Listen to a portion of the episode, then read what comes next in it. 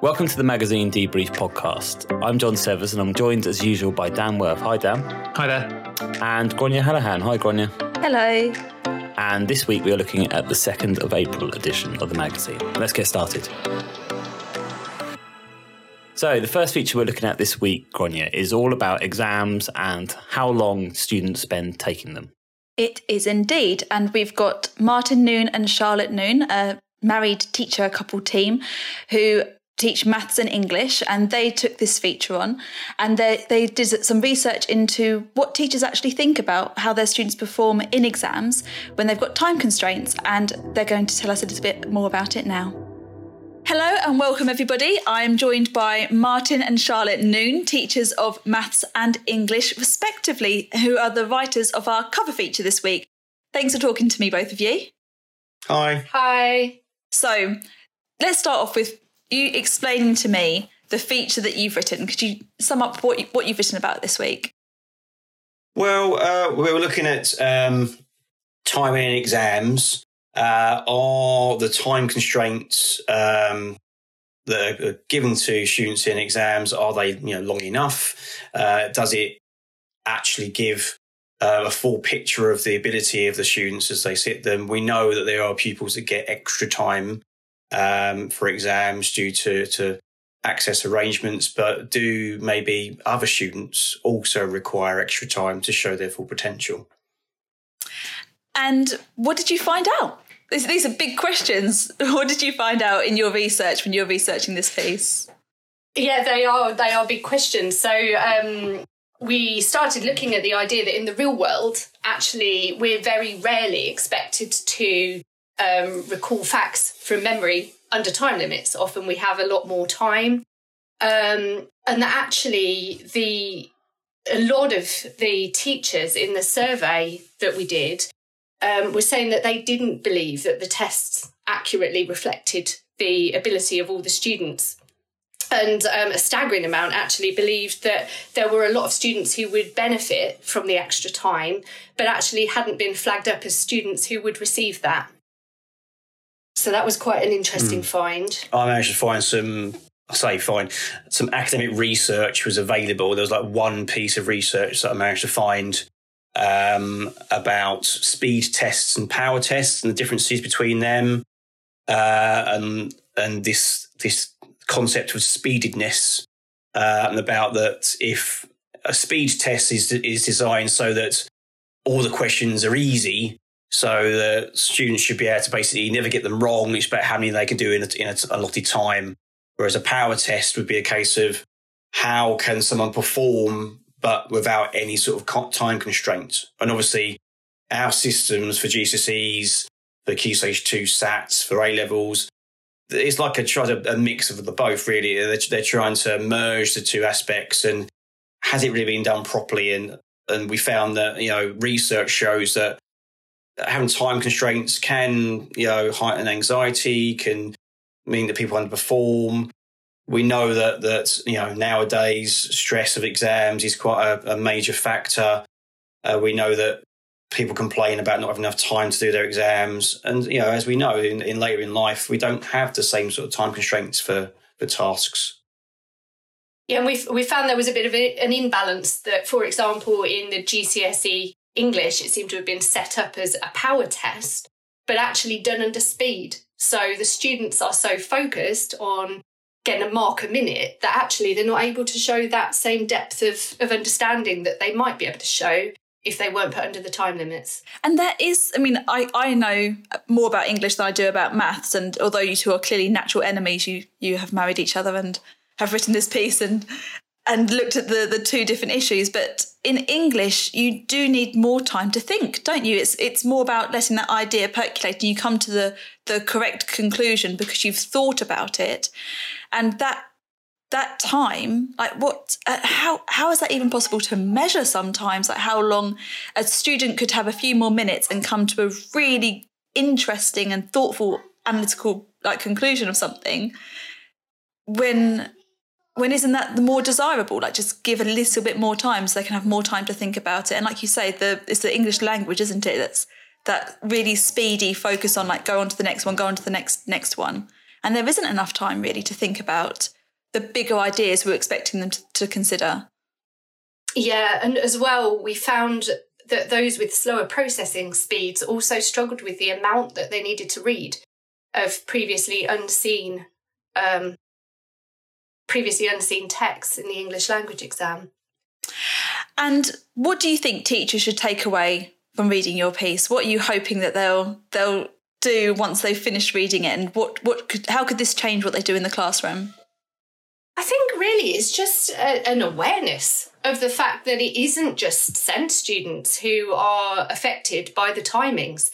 That actually it seems to be a much larger proportion of students that are perhaps not able to pursue the futures they were hoping to pursue purely because of the timing around exams. Not that they wouldn't be capable, not that they didn't have the knowledge, but that they simply weren't able to demonstrate it within the time limits. And it's not just you know teachers; it's it's it's you know schools, it's exam boards, it's it's anyone in charge of of, of you know forming exams. It's it's to realise that are we testing today's students the right way? Are is you know with with what's gone on, is there potential to, for for for a change that's going to allow everyone to show their potential? Do we need to to maybe go back to to other systems that we had in place years ago? That nothing's been perfect. You know, we, have never had something that's that's worked perfectly, um, but there are still obvious issues with with what we've got set up, and I know it's the same in many other countries as well. Um, but you know, we need to consider that that later in life we don't necessarily have these same sort of you know time constraints with with with exams, um, and some people can go on to do amazing things, but they've they've done it in their own time later in life where they, they didn't succeed at school or college, but then when they've had the time to show they did have that potential, they've then gone on, you know, formed those skills, got those qualifications in other ways and and gone to be a success in, in a field that maybe school or college or, or educational systems said they didn't have the ability to do.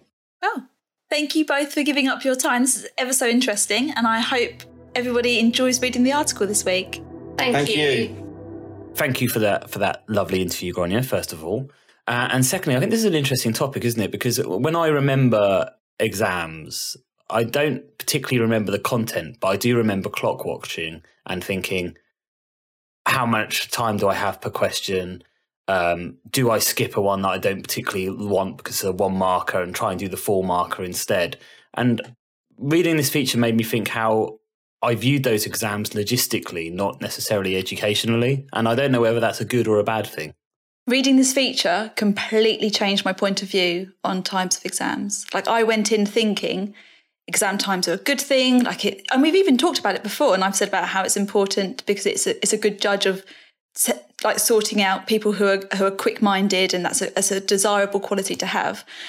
And I've completely changed my mind on it, and I think that they make a really good case for the fact that it's not like the real world. In the real world, we don't have time constraints, and actually allowing everybody, not just those that we've selected to to be given extra time, allowing being a bit more flexible with that idea will is a better test of of our of our children and and, and what we've got, it wouldn't be a, there's no perfect system but there's definitely room for improvement when it comes to exam timings Dan, have you got horror stories about well, running out of time? The thing about exam time is interesting. It made me think one thing, and John, you'll you'll remember this. I, I think is doing the shorthand exam is an exam that's like anything else because it's four minutes long. I think I'm right in saying you listen to someone speaking for four minutes at 100 words per minute, you transcribe it, and then you have to have about 15 minutes to write it up. And in that context, you, you have to have a time limit because of the nature of what you're being tested on. It has to last period of time to match the 100 words per minute or however long it lasted. And it wouldn't be four minutes then, would it? It would have been something else.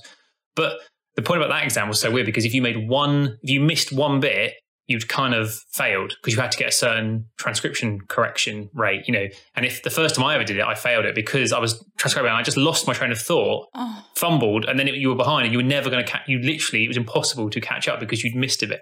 Anyway, that sounds nightmarish. It was horrendous. You've never done. It's like you you don't get like ten minutes thinking time. It's like right, it's off, and you got and you just got to keep going all the way through. and then transcribe it. Anyway, it's a different type of thing. But I just, I say some exams do have to have a time component to kind of, Yeah. because that's the part of the skill.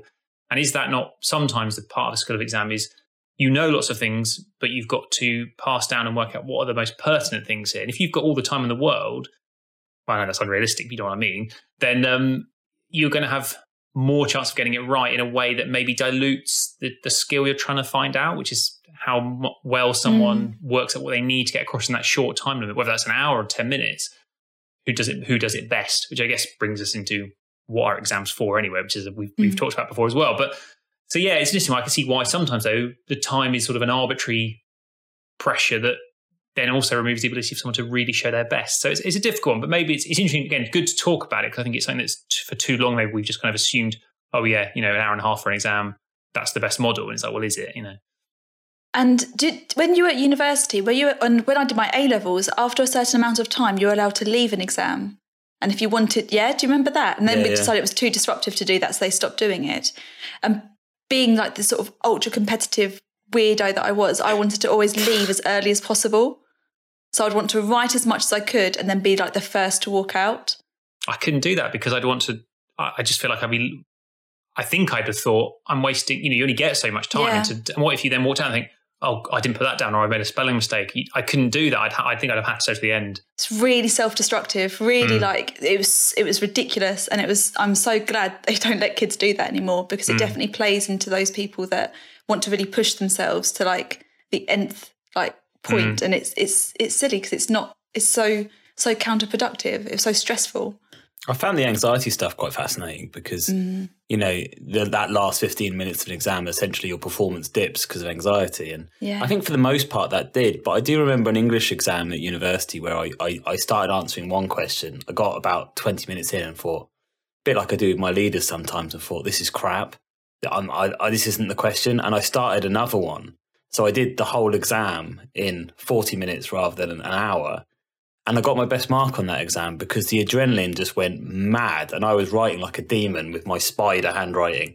Like, you know, I write like a left handed person with my right hand. It's appalling. I've still got a palmar grip. And so, you know, smudging ink across this paper. It felt like I was in a war. And I, I actually did really well. But that was quite an anomaly. And the, the anxiety one really struck home because as soon as you see that clock ticking, and it goes quite slowly to halfway. Then I find after halfway, it starts speeding up in your perception, mm. and you do panic. You're like, "Christ, which question do I do? I need to get this down." And it's that cognitive load argument: is that if you're thinking more about the time than what you're doing, then how are we how are we expecting people to get to have an accurate record of what someone knows? It's you know we're trying to reduce the, the load, not increase the load. And, you know, we're talking about secondary school exams and further ed exams and higher education exams, but also for the primary school students when they t- when they sit their SATs. I mean, when I don't know many teachers that would look at those SAT papers and think, "Oh, this is this is a well well designed test." Like, it's, there, I sat and for a, a TES article, I think, and I like had to go through every single question. And there were so many repetitive, like testing exactly the same skills, same number of marks. And surely children get fatigued after a while. Is it, is it really necessary? I think exam design and test design is an art form, really. And are the tests that we're giving our students at the moment the best possible tests they could be? I don't. I don't think all of them are. I think that's a nice place to uh, end this discussion and see what you guys think. So please do get in touch and give us some feedback on Martin's and Charlotte's feature um, about exam speed because I think it, it, you will go like Grainne into this feature with a preset idea and it, and it will really challenge what you what you do think about this issue.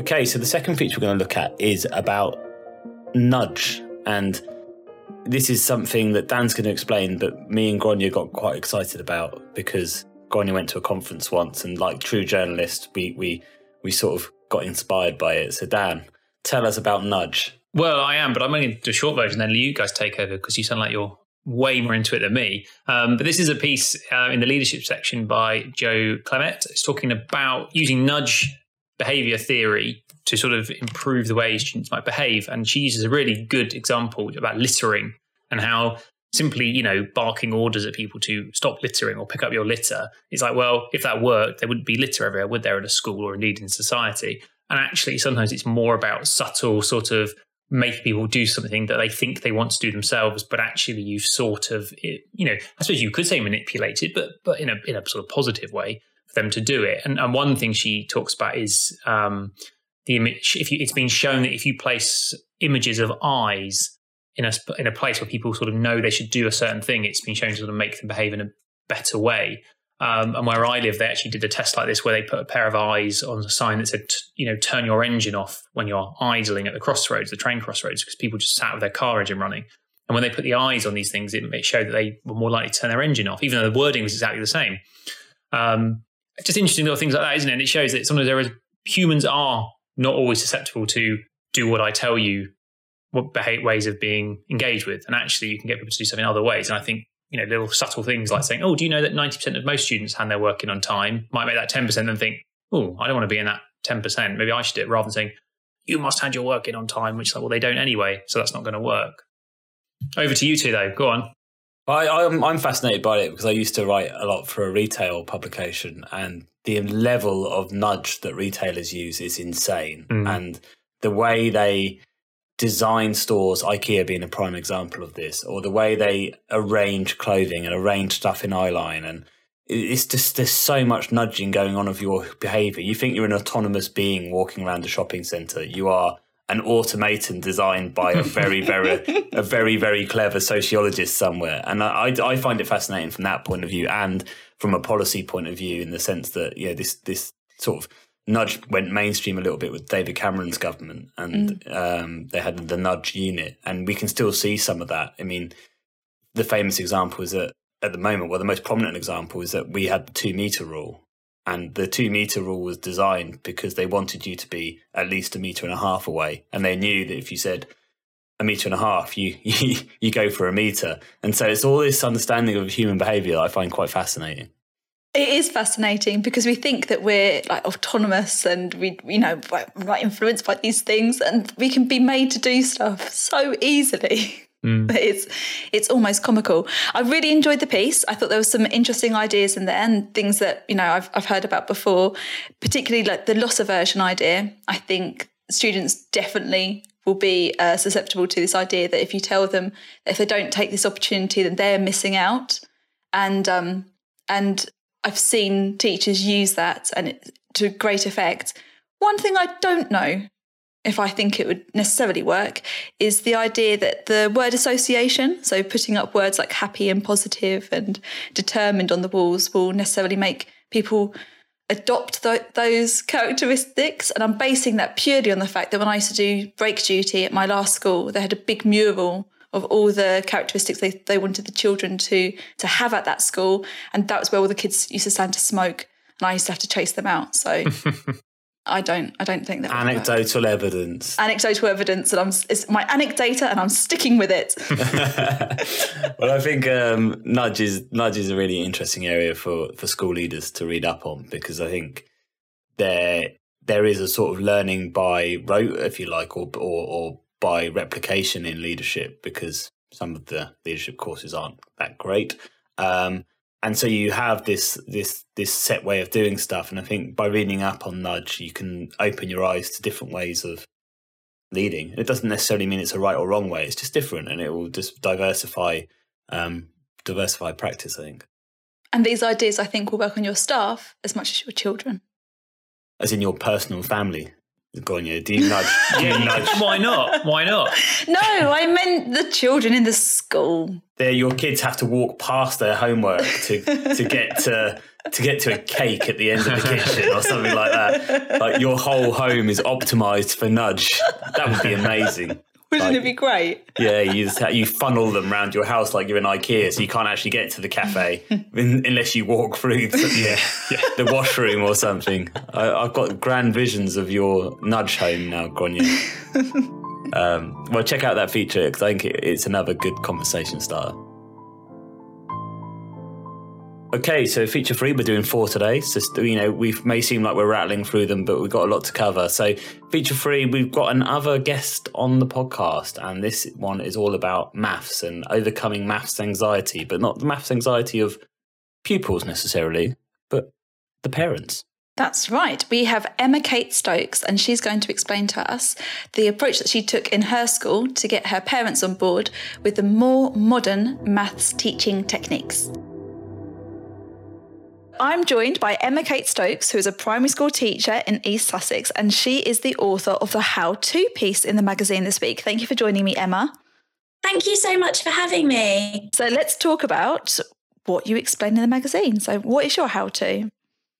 Um, so I'm discussing how, as a maths lead, I've been working with parents to turn them into math enthusiasts. Um, so often, maths is something that parents and carers really worry about when it comes to ensuring that they are helping their children effectively. And so often, I've heard, I'm not good at maths or I don't have a maths brain. And the feature is really about breaking down those barriers and getting our parents and carers on board. So, in the feature, I discuss what I did in my previous school in um, London which was in a pre COVID world, and the steps that we put in place to build our relationships and offer support via some workshops and some one to one bespoke sessions for less confident parents. And the real key for us as a school was working collaboratively with our parents and ensuring that there was a partnership there. You know, as you were saying that, I know that I've been guilty of that in the past and saying to students, like, oh, I'm just not very good at maths. I'm good at English, but I'm not good at maths. And I read an article about why that was so damaging to, to sort of normalize that I'm bad at maths. We wouldn't say it about hardly any other subject. You wouldn't, or even have it as like a badge of pride, like, oh, I'm bad at maths. It's okay because I'm just bad at maths. And it's it's lazy thinking, isn't it? Because the truth is, I'm not actually bad at maths. I just find maths trickier. And I think saying to kids, like, it's like, oh, oh I think I'd e- I would even say, like, oh, I hate maths. Maths is the enemy of English, and like joke about it. And it's it's so silly. Like to an adult, you can say it amongst adults, and that's fine. But when you're saying it to really young, impressionable children who often really look up to you, it's not healthy, is it? It's not a good. It's not good role modeling. The children really do absorb that and take that in as well. And this was one of the key messages that we were trying to get across with our parents. So it wasn't just about having maths knowledge, it was also about creating a culture where maths was seen as something positive. Mm. And a lot of my research in the piece um, features and discusses maths anxiety. And it really is a, a very real issue for our parents and culture, uh, carers because part of our everyday culture is, like you were saying, maths is hard. And we've seen that during all the various lockdowns we've had this year. We've all seen those articles in different papers and the memes that are poking fun at how hard children's maths is, and parents don't understand why it's not as easy as it was for them when they were at school. Do you know the one that I like the best is the video of that guy going, This is how we do it in 2021. Yes. He's like, six million boxes. Like, this is how we did it in the 80s. And it's like just a quick calculation. But the point is, and I think, please correct me if I'm wrong, but the point is the way that we teach children to do it now is to actually understand what the calculation is that they're doing. Like they're, they're understanding that it's the number sense. That's right, isn't it? it's about deepening their conceptual understanding and not just that rote learning. So actually when they are multi- when they're looking at an equation um, four multiplied by two they're actually looking at what that means rather than just learning the answer is eight. So what does it mean to make groups of? How do we do that? Using concrete materials seeing it in various representations to deepen that understanding and solidify that conceptual understanding. And for parents once they understand that then they start to enjoy maths more themselves because alongside their children learning, they're also learning the maths. See, I, I remember when, when we first discussed this piece, when you first pitched it to me, and it totally tallies up with my own experience with my daughters and teaching them maths because I was going down there, just memorize it, just memorize your times tables. And they hated it. And then I interviewed Jo Boaler, and a few other people for a piece that I was writing about times tables, which I think is out next week. And um, it made me realise that I was going about it all wrong. And then when when locked during lockdown, and my children have been coming home or been doing their, their maths work at home, and is it like function trees, like the how like 15's the number and then it's like 10 plus 5 5 plus 10 and all the the different ways of working it out. And i never i definitely didn't do that when i was at school. And and a lot and that's another thing that i've seen shared a lot on social media parents parents saying like what is this? Like what's the point of this? But it's getting that familiarity with the numbers and feeling confident with playing with numbers and getting that number sense. So when you come to your answer you've got the you can look at it and see if it's right because you've you've got the senses that you should you should be able to roughly estimate what it should be. Does that make sense? Understanding why it's right as well it makes complete yes, sense. Yes. So you you've got the why behind it. I think that's really important that children are learning the why about things. They're not just learning what the answer is, they're learning why it is the answer. And you know, obviously I'm a huge fan of, of the English the subject of English because I taught it for so long and I will always believe that it is the queen of all the subjects. But I will acknowledge that maths is so important for your adult life. Like I, I have been in tears in shops before. Do you know what really gets me? Working out the price per gram, like you know, when they give it per hundred grams, and like trying to work out which is the cheapest. And I've, I remember being in Costco with my husband and crying because like of frustration because he couldn't understand why I couldn't work out which one was cheap. I was getting really cross with him, like, but I just don't get it. Like, leave me alone. I don't understand maths. And it's all right, that's a very small example, but being able to have the the sense to pick the cheapest option and and even when it comes to things like um, your salary and making wise decisions making savvy decisions about what your big purchases are like cars and houses and which mortgage to go for and paying the tax. I've I found so many parents when I was um, doing the workshops, and I was doing one for upper key stage two, and a parent actually said to me afterwards, "I finally understand why I pay the tax I do and why my gross salary is different yes, to this." Yes. And actually, because they are they they get percentages now, and um, that's the most frequent feedback that I really receive from parents and carers is that they understand what they're doing and they they understand what they're doing with their children now and why they are doing it. So it, it really has been all of these things that we've done that I talk about um, in the piece has been about building up adult confidence as well as ensuring that the children are getting what they need at home. And when the I mean, what you do in school and the amount of time that you have to spend on maths in the school day, when you compare it to the amount of time that child will spend with somebody at home talking about maths it's tiny really isn't it like you've you need to have the buy-in from parents to support what you're doing at school because if a parent's teaching a child a different approach at home and encouraging them to use a different way of doing the calculation or, or working out a, a method or it not it doesn't undermine it necessarily but it is confusing for a child isn't it it's confusing and it can just create lots of little misconceptions. So if parents and carers with the best of intentions are teaching their children a, a method that they learnt when they were at school, for example, when dividing, just take away a zero, for example, that can really undermine what's going on in the classroom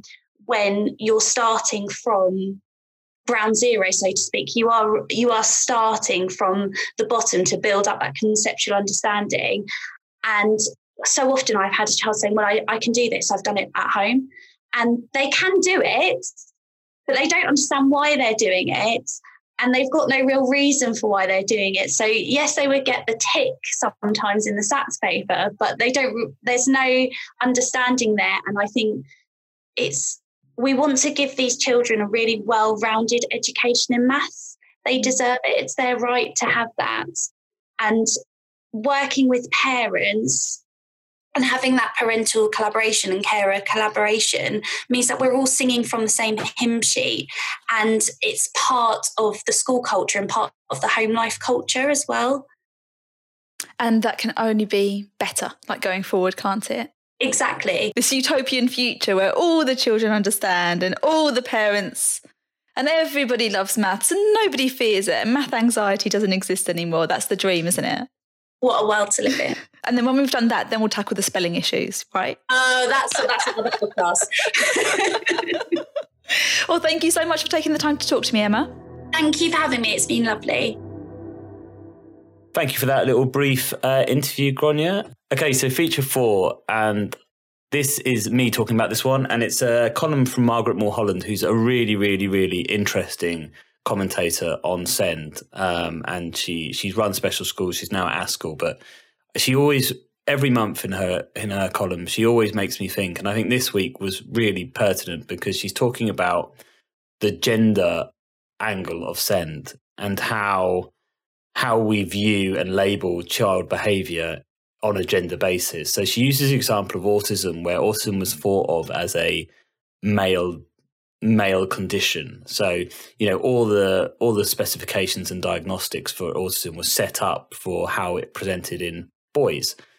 As such, girls were thought not to get autism if that's something you can get. Um, yet, as adults, suddenly lots of women were finding that they were getting a, an autism diagnosis, and slowly over the last decade, we've seen a real shift to say, oh, hang on, you know, girls with autism present very differently. And, you know, they, they can be very outward in their social, um, social relationships. They can have very few social barriers, in fact. Um, and Margaret makes the point that actually, you know, that's not an isolated case. And she uses the example of ADHD, where we're having this similar awakening to the fact that for so long it's been a male condition and it, and the the prerequisites for diagnosis have been very centered around male behaviors and we're getting the same thing with autism now where there's lots of adult females saying hang on i've suddenly got an explanation for my feelings and how i was at school and it was actually that i had adhd but it was completely missed and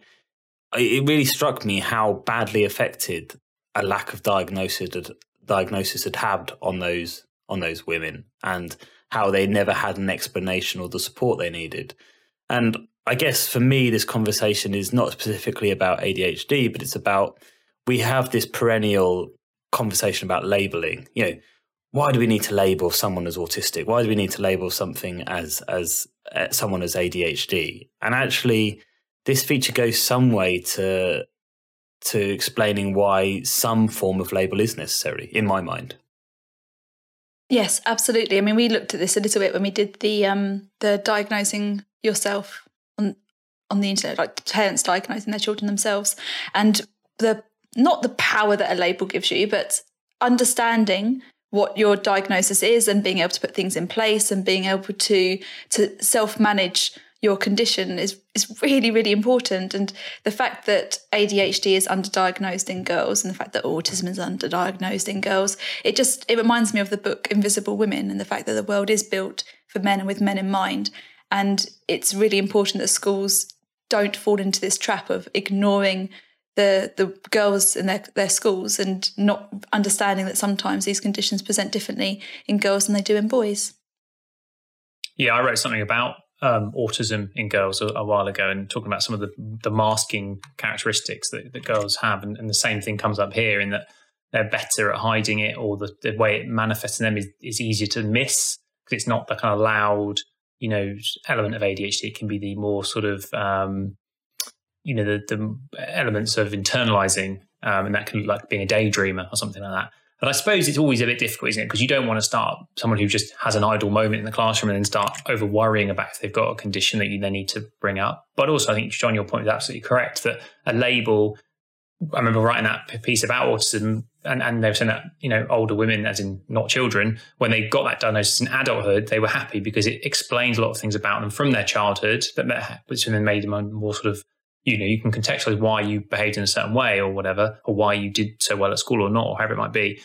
Um, and so I think it's important. I think being aware of it, and like I said, we, we so many things, isn't it, where we look back and we think, oh, why were we so blind to that X years ago? And it's like, well, this is something else now, isn't it? It's like ADHD. You're right. It's, it's so easy to spot. A, I can imagine to spot a boy behaving in a certain way in a playground, and think, oh, you know, or in classroom, and thinking, hmm, they might have a condition, and the girl's doing has the same condition, but presents. But we just so we just think, oh, well, there's nothing there, and it's like, well, hang on a minute, let's one thing doesn't manifest in one way. You know, there are different ways, and we've got to be alert to that. And then if we are, we can help more, and, and help is the most important thing. So I think it's it, you're right. It's a really good piece for just raising that kind of hang on a minute, let's think again about this. And that's sometimes the most important thing in a topic, isn't it? Is not just to take everything at face value and received wisdom, but to stop and go, but is that right? Do we know that?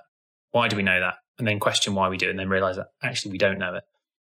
I think as well, it's it's this notion of how you know I can see from a teacher's perspective. They go, okay, here's another thing, Mm. and I think there is a problem here that there is a lot of stuff that kids need support on right across the spectrum. Not to use that in an autistic context, but in in, in a wider context, there's a lot of stuff here, and we either have to decide that this is a this is something that happens in schools, and we train and we resource that properly. Because at the moment, you know, you talk to SENCOs, they'll say they spend four days out of five doing paperwork because the lengths you have to go to to get support and the hoops you have to jump through are so so large that the actual hands-on support and diagnosis is quite minimal part of their job because it's just capacity. So if we're going to say this is something that happens in schools, well, let's train it and let's resource it properly. And if it's if we're not going to train it and resource it properly, then why are we leaving this to schools? What function in society is going to make these diagnoses and pick these kids up? You know, is it a longer period of sort of healthcare support worker work where, you know, there are experts coming into the home? I don't know. I don't know what the answer is, but I think the current status quo is that we know there's a problem, but we, we haven't got a system that's going to change it as such without uh, pushing teachers right to the limit of what we're expecting of them. Mm. And it's that growing teacher student ratio that's just getting worse every single year that makes spotting these sorts of things even harder. And it's not just the class size, but just the number of adults and trained teachers you have in a school is dropping when you consider the number of kids in a school. And for the, the bulge that was in primary is now coming up, coming up to secondary. And if it was missed in primary, it's now going to be missed again in secondary. And, you know, when when will these these pupils get the support they need? It's, it's it really is it's, a, it's an increasing concern, and I can't see how it's going to get better. It takes us back a bit to that um, to the cover feature if we're going to come full circle and be be incredibly professional podcasters, which we are. Um, you know what Martin and Charlotte talk about is is a is that kids aren't all the same, and that we are pushing them into a time bracket that's probably it's a bit like um, the you know the averages I've forgotten the book, but there's a great book about averages and the fact that you know they tried to build a, a, a fighter plane for the average fighter pilot and it didn't fit any of them.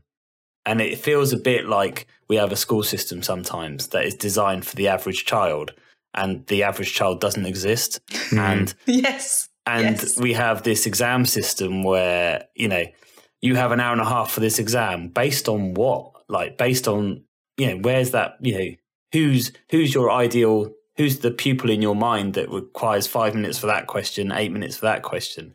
Because I bet there isn't a, a kid who will fit that mold. And I guess what we're talking about on the SEND level is actually these these children aren't like this isn't a barrier to education. It's it's a it's uh, something they need support for in different degrees, and it needs to be quite flexible. And it takes you back again to that time and resource.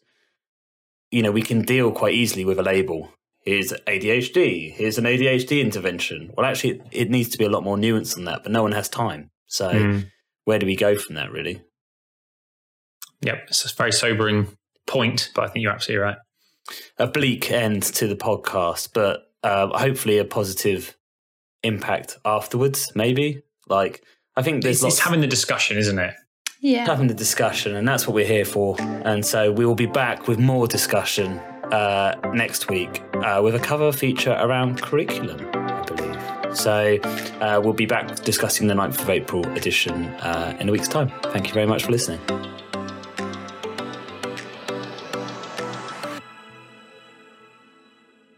If you enjoyed listening to this week's issue of the magazine Debrief podcast and want to read more of TES Magazine online and have it delivered to your door, subscribe now at tes.com forward slash store.